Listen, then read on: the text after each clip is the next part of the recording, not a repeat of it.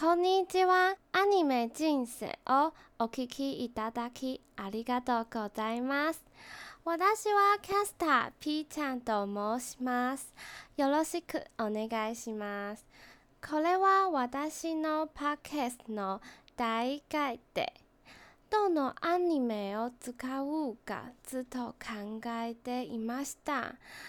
しかし、考えすぎてしまったので、最後には最近見たメロメロなアニメを選ぶことに決めました。それじゃあ、本題には入ります。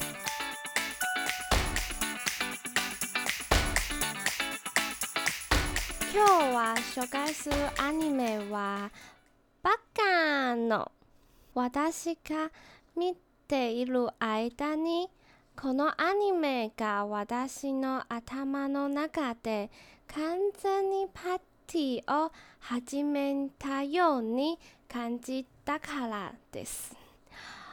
この名前は本当にぴったりと思います。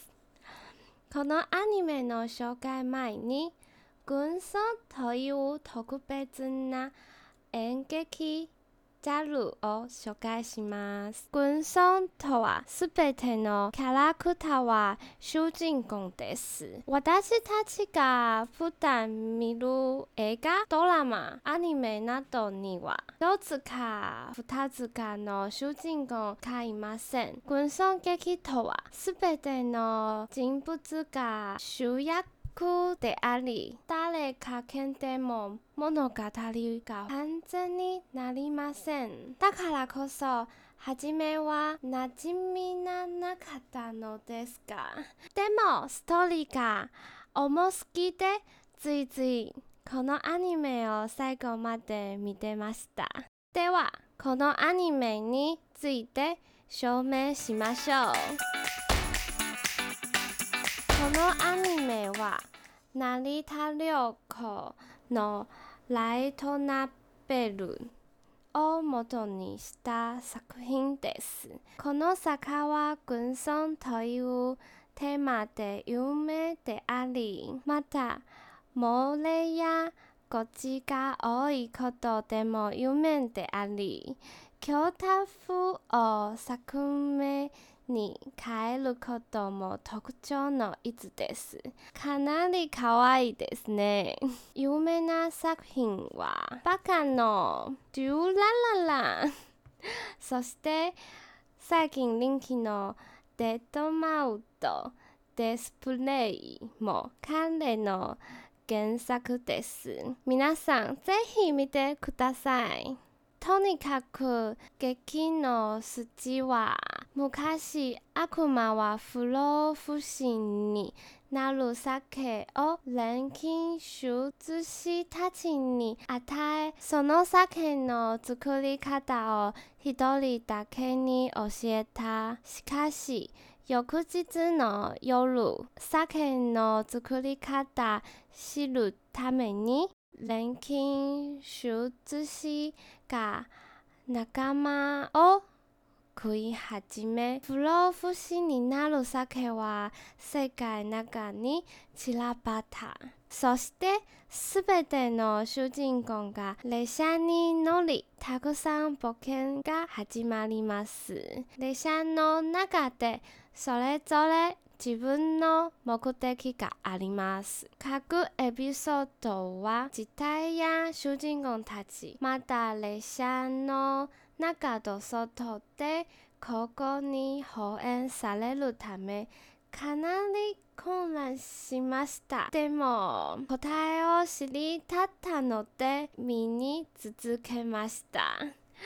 とても素晴らしいアニメと思います。この坂を見ている間、私は多くの問題思い浮かべましたが、今日はいつだけ取り上げたいと思います？主人公の一つは、カブルの泥棒です。彼らは犯罪をするとき、意味は何かと自問自とすることがあります。そして彼らはいつも自分たちや相手を納得するためにバカ犬答えを出すです。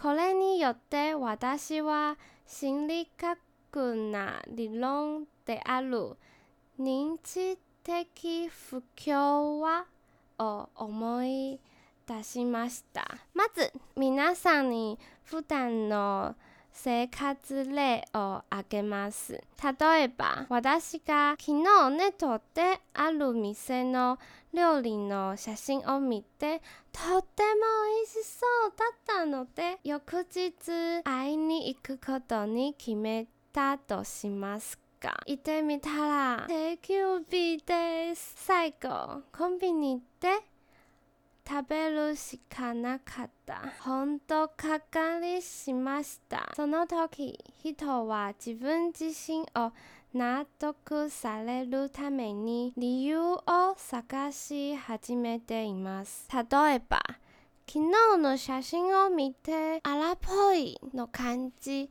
食べられなかった方がいいとか会見から見てちょっと汚いといった理由があります。いろいろな理由を通じて私たちの心はバランスを保っています。実はこれは認知的不協和の一つです。人は生きていればたくさん選択することが必要になり、小さいものであれば何を飲むか、大きいものであれば誰と一生を共にするか。しかし、すべての選択が自分自身の希望通りになるわけでは将来的に後悔するかもしれません。その時には認知的不協和が生じます。そして自分自身を納得して心を落ち着けます。つまり認知的不協和とは初の考えとか行動とかお互いに対立すると緊張が生じ、その消すため考え方を変え、行動に適用し、バランスの取れた状態に戻るための自分制動可の方です。